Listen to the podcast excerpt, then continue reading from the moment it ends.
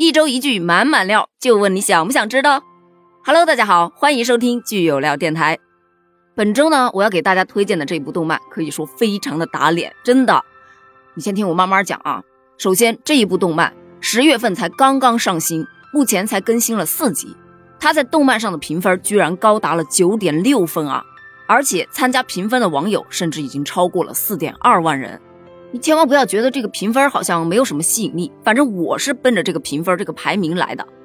这一部动漫，它的名字叫做《国王排名》，是不是？光听这个名字，你就觉得似乎是带着一丝热血的这种动漫的感觉。因为但凡一个动漫，它当中含着“排名”两个字儿，就绝对不简单嘛。那到底有多不简单？我就点开一看，这画风跟这个名字。这反差也太大了，怎么说呢？其实现在啊，越来越多的动漫基本都是三 D 画风，对吧？而这一部采用的是二 D 画风，但是就说在二 D 画风上，它也绝对算不上精致，甚至呢，可以拿出来跟几十年前的《花仙子》来做对比，也就刚刚比《花仙子》强了那么一丢丢吧。再看一下它第一集的名字，名字叫做《光溜溜的王子》。哎呀，我去！我说这是。什么动画啊！要不是看它排名这么高，我真的就不想点进去看了。可是最后真的是啪啪打脸呐，真疼啊！故事一开始就对他这个国王排名这四个字去做了一个讲解。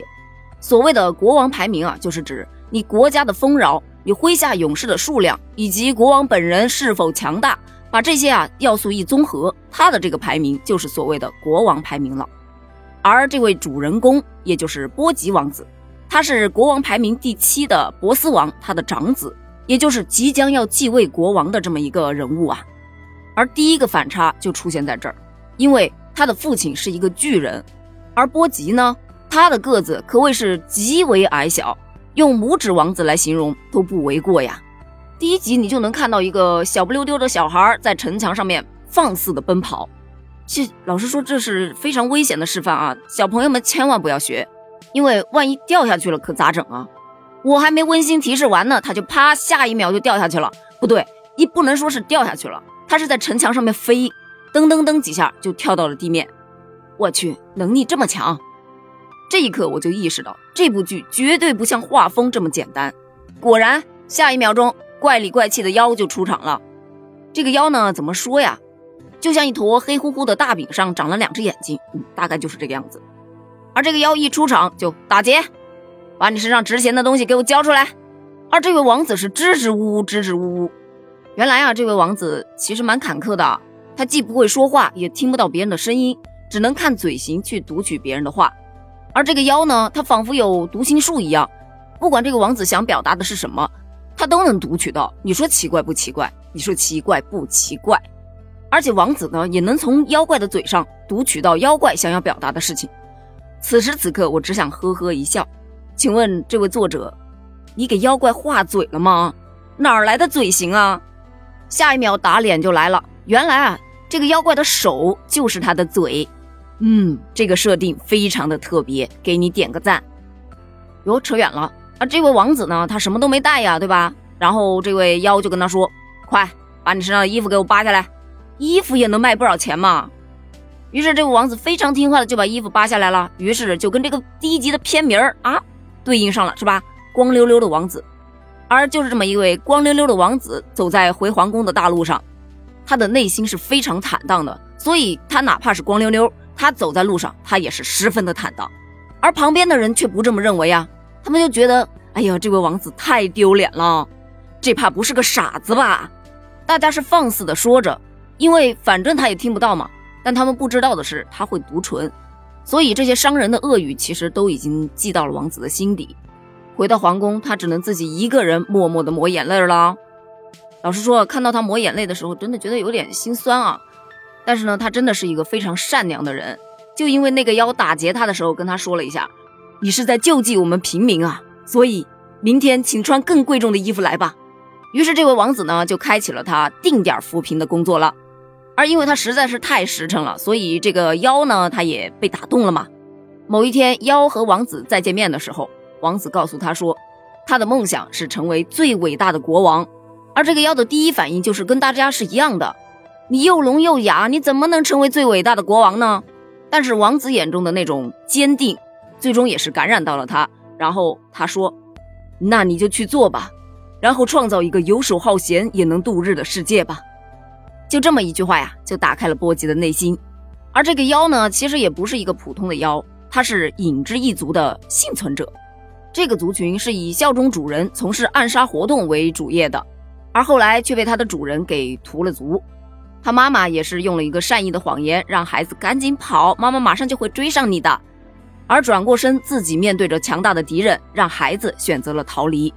他妈妈死的那一刻呀，真的是太好哭了，我眼泪真的止不住。然后在妈妈死了之后呢，这个小妖，嗯，其实他有名字，他叫卡克啊。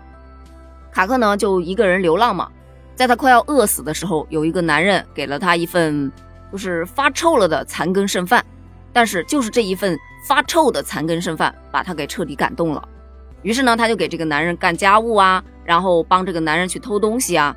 仅仅是因为这个男人偶尔会给出他那么一丝丝的小温暖。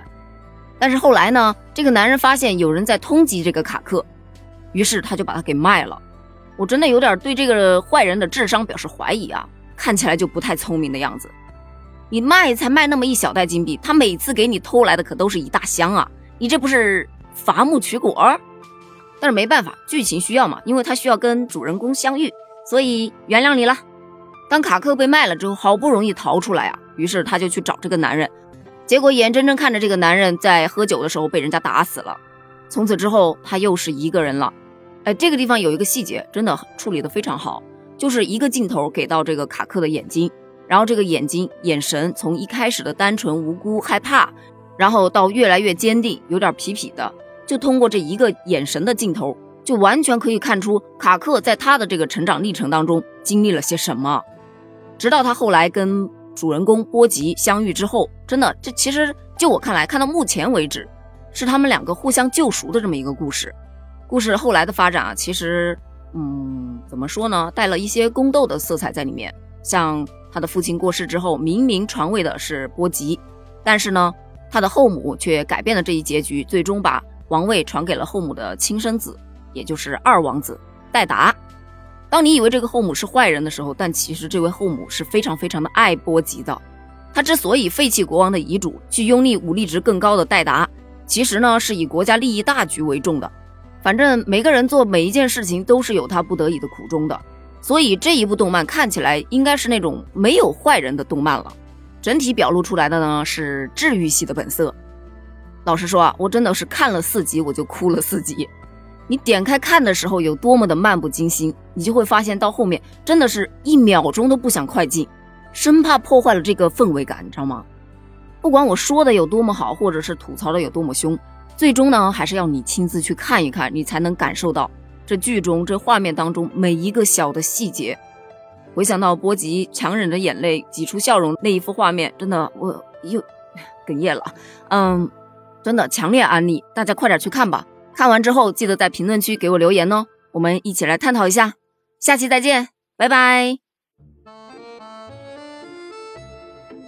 本期的爆料就到这里，你还满意吗？欢迎在评论区留下你来过的痕迹哦。订阅关注点一点，爱你不是两三天。我们下周三再见。